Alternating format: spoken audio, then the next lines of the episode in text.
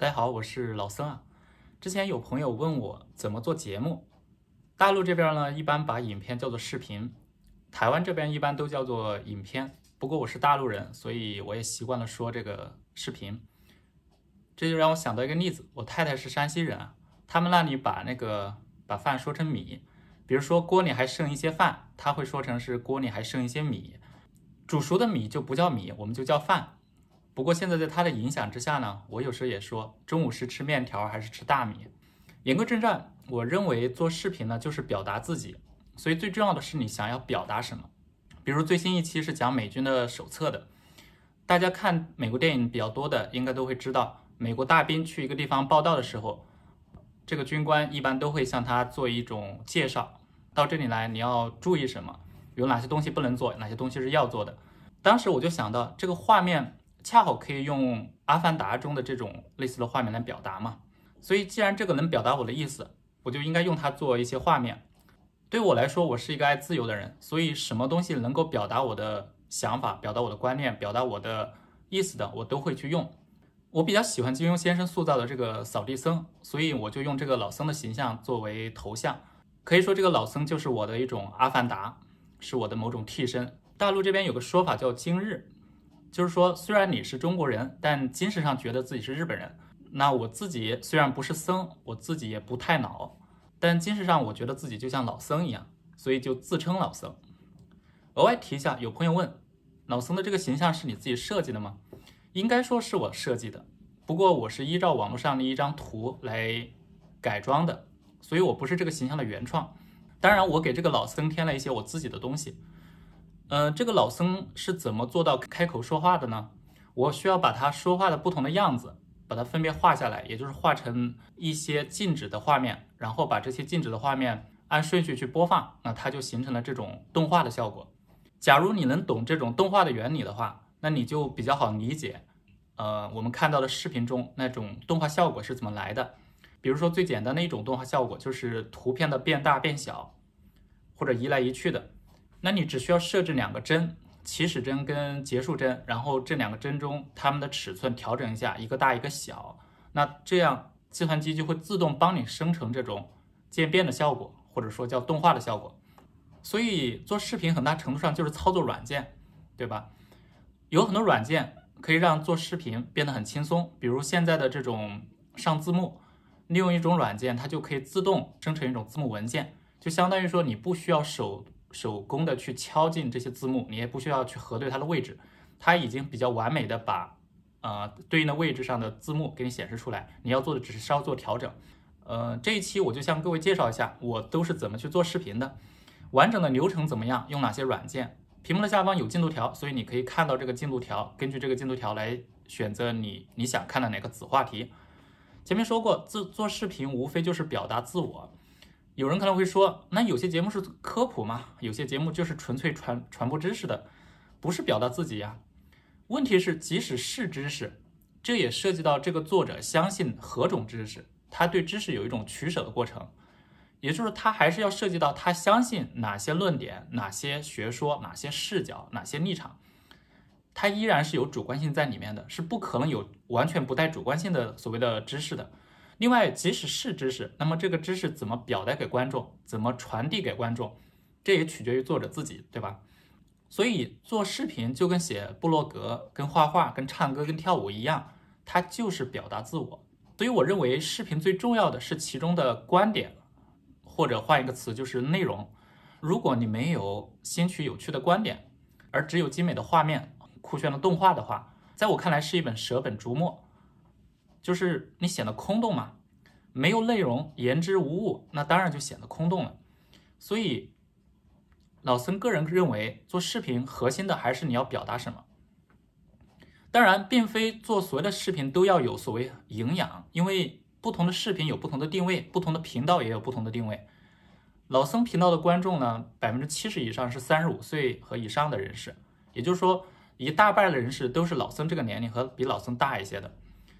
那观众看我的节目的话，一般都是抱着去去学知识的角度去去看的，或者说是看一种新鲜的观点，一种新鲜的解读。总而言之，老僧做节目之前都会写文案，也就是说，我要先确定我想表达什么，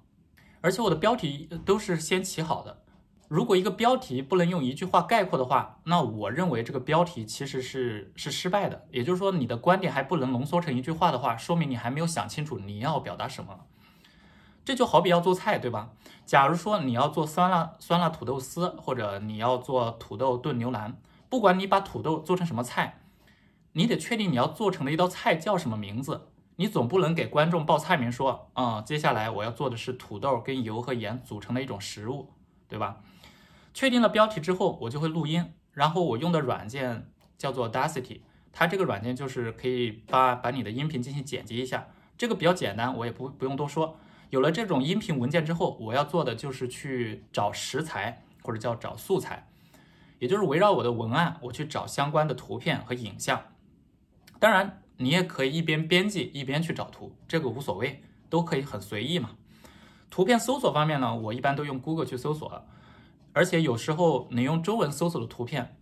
没有你用英文搜索来的那么清晰，嗯，这可能是我我这边的经验，嗯，也许大家用中文搜索的话，也能搜到极为清晰的啊，这个取决于具呃具体的情况。总之呢，我有时候会用英文去搜索，比如说我要搜索中国古代，比如说明代的一些人物，明明代的一些服装、一些书的封面等等，那往往往往用英文能够搜的比较清晰一些。当然，还有一种方法就是以图搜图，就是说你把你找到的这种相对模糊一点的图，你把它上传到搜索引擎，搜索引擎给你去匹配这个图的其他的尺寸、其他的分辨率。呃，我一般用的是这个俄罗斯的一个搜索引擎，叫做 Yandex，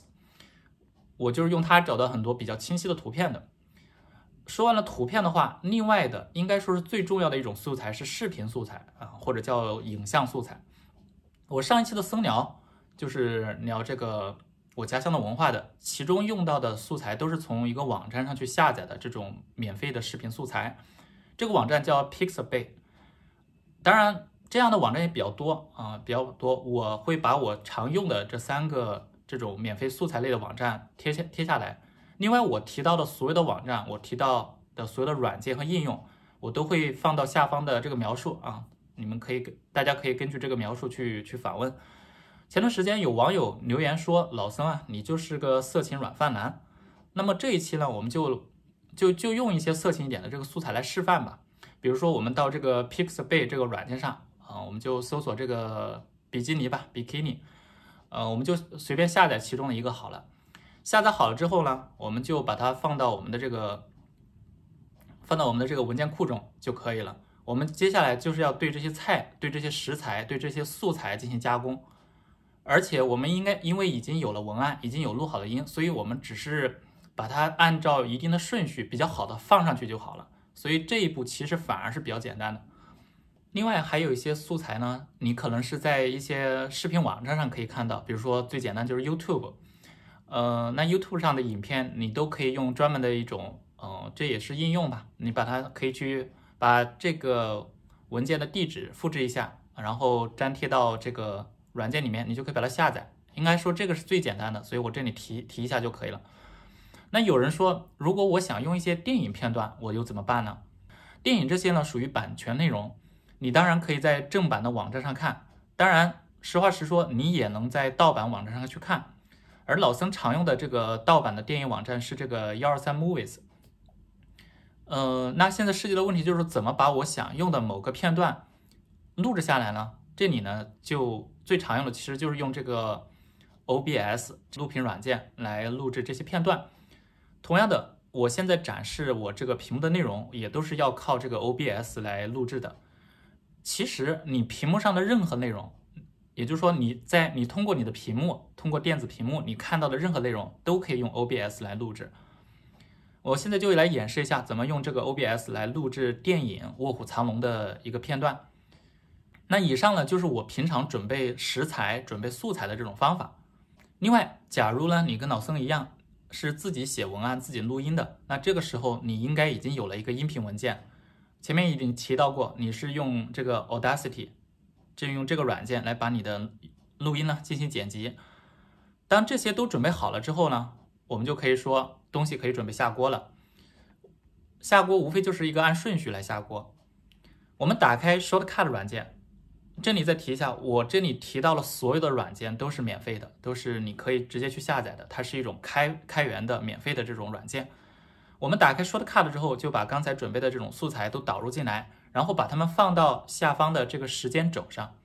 不管你是用 Shortcut 还是用什么软件，这些操作是类似的，也就是说你要把你的食材堆放到这个时间轴上。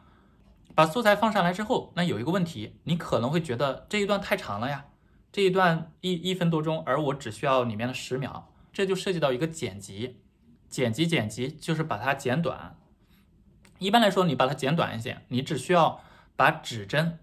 这个指针就是你你用鼠标在这个时间轴上随便点一点一下，那这里就有一个指针，指针就会移到这里来。所以你在这里如果按一下剪切，也就是用快捷键 S，那它就可以分成两段。就好比一张纸剪成了两半，所以说你可以，然后你选择那一段你不要的，你就可以去掉这个不要的。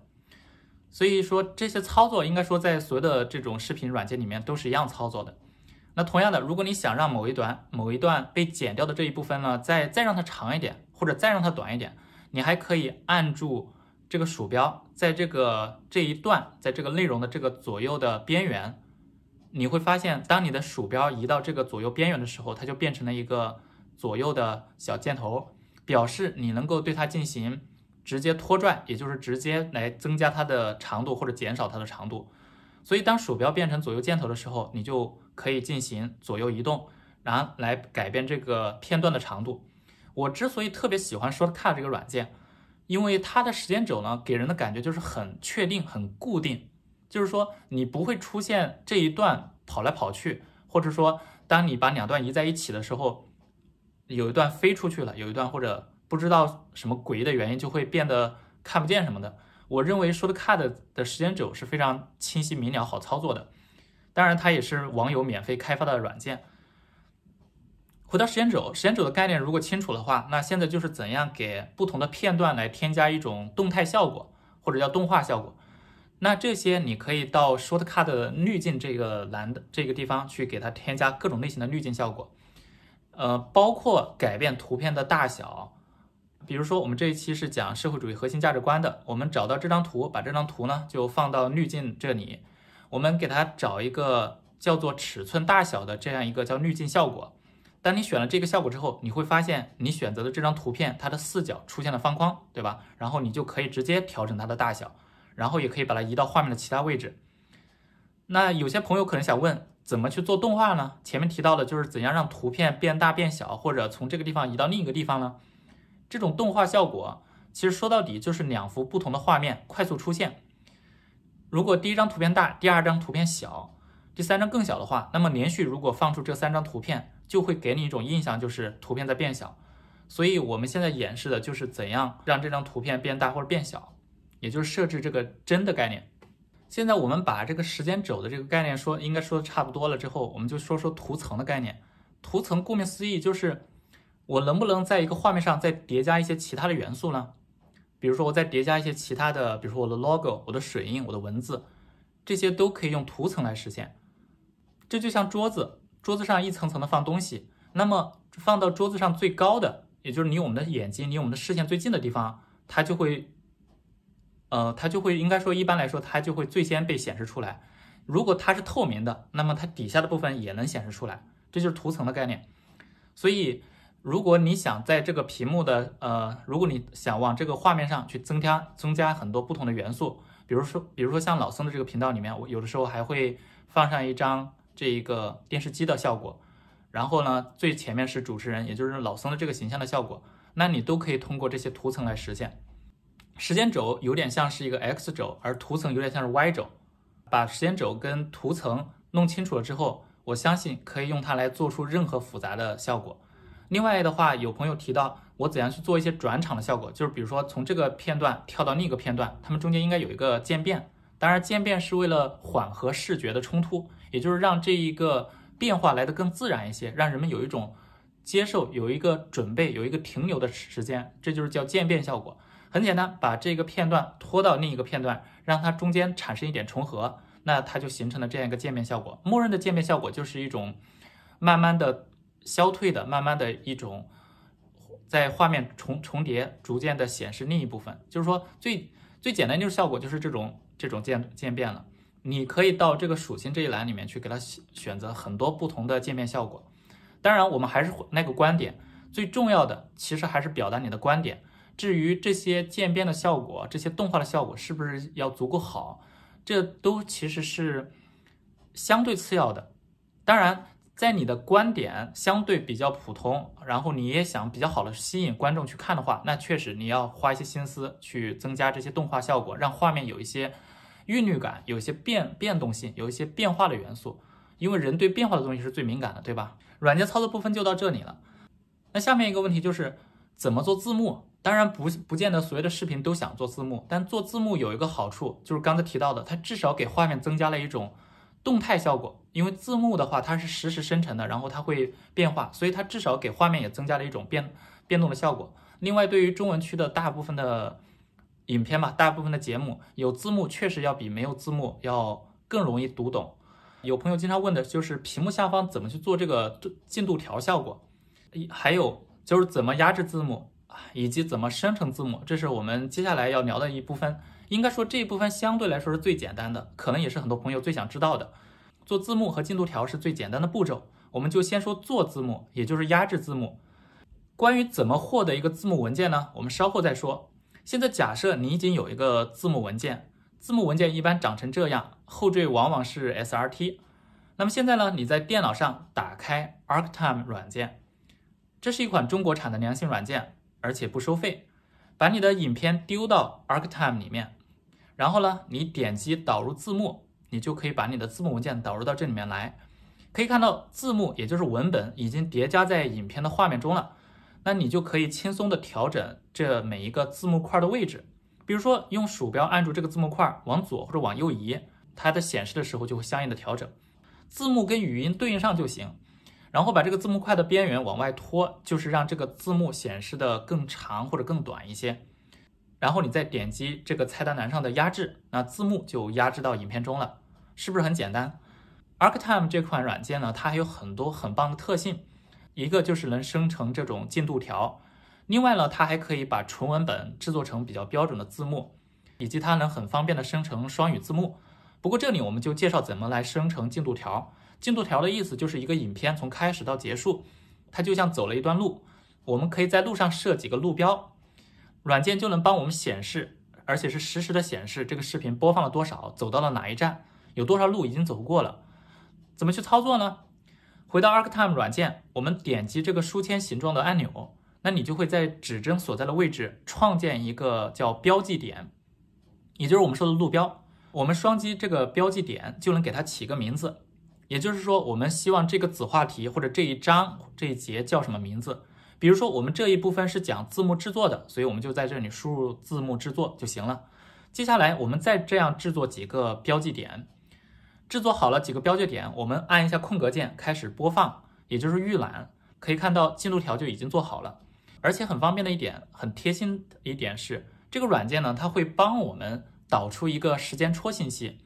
也就是这个文本文件。总结一下，我们打开 ArcTime 软件，把影片和字幕导入之后，把字幕检查一下，调整一下，再加个标记点或者叫小标题，这样确认完了就可以输出。输出的影片就是已经嵌入了字幕和进度条效果的这种成品了。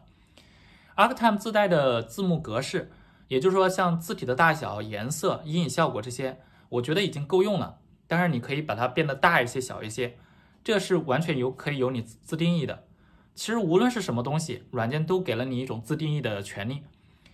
这些呢，我们就讲到这里了。下一步就是怎么来获得字幕文件。当然，要获得字幕文件，说明你的这个，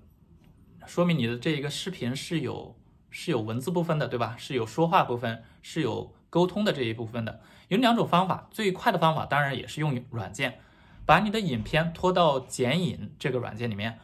剪影呢，有手机端和电脑端，我这里说的是电脑端。当你把文件拖进去之后，把影片拖再拖到时间轴上，然后就在文本这里点击一下智能字幕，那你就可以利用这个软件自带的人工智能，也就是 AI，自动去识别影音中的语音部分。而且呢，它能够把语音转换成文字，并带上时间信息，也就是说，它就已经是一个标准的字幕了。你得到了一个标准的字幕文件之后，下一步要做的无非就是做一些修改嘛，因为这里面肯定有一些辨别不对的地方，有一些错字的地方，AI 不可能完全识别正确，除非你是国家级的播音员，对吧？言归正传，用剪影的 AI 转字幕可以很快的生成自带时间信息的完美字幕。不知道你还会用什么软件或平台？不过我个人认为剪影的这一项是非常优秀的。剪影本身也是一款标准的视频剪辑软件，也就是说，你也可以试一试用剪影来方便的给你的影片添加其他的效果，尤其是添加文字、添加动态、添加效果。说实话，我认为剪影的做一些动画的效果，其实比 Shortcut 还要方便。另外，既然是推荐老孙最常用的一些软件，我这里再推荐一款小插件，嗯、它是一款很小的软件，叫 Nistory。呃，它是什么？它有什么作用呢？就是说，我们在电脑上操作东西，打开文件或者什么导入文件、上传文件，我们经常面临一个问题，就是我们打开的这个打开对话框，它对应的这个位置呢，跟我们想要的那个文件位置不一样。比如说，我们经常希望把我们的图片存到我们设定的一个文件夹，我们是想把我们的图片存到这个文件夹里面，但是如果是让你按照默认的格式一一次一次次一次次的去选，就好比是打开一个大文件夹，再打开第二个文件夹，再打开第三个文件夹，这是非常要时间的，非常费时费力。所以说 n i s t r y 的软件，它这个小插件，它的功能就是说，只要你打开任何一个文件的位置，比如说现在我已经打开好了，我现在我这一期软我这期影片所要存的这个位置，我因为提前打好了这个窗口。所以在任何时候，如果我想访问这个位置，比如说我要把我下载的图片下载到这个文件夹里面，我因为有 Nistory 的这个插件，所以说我一旦切换过去，在某个画面上，它就会自动显示我所想要的目标的这个文件栏位置。这个说起来可能很绕，我一会儿用文字再给大家转述一下。也就是说，它可以很快的，它可以节省你大量的用于寻找文件夹位置的这个时间。当然，Nistory 还有一个很好的搜索功能，它的搜索功能比 Windows 自带的搜索功能要强大，这也是它很值得用的一个地方。所以现在来总结一下，就是老僧是怎样从开始写文案，一直到最后导出字幕，生成一个带字幕的一个成品的这个视频软件的。第一步其实最重要的就是确定我要表达什么，我的这一个观点是什么，它有哪些有趣的东西，剩下的步骤其实就是给它配图。就是给它填充一些有趣的东西，然后适当的增加它的一些画面变动的效果，这就是老僧做视频的一个比较完整的步骤。我们这期的僧聊就到这里，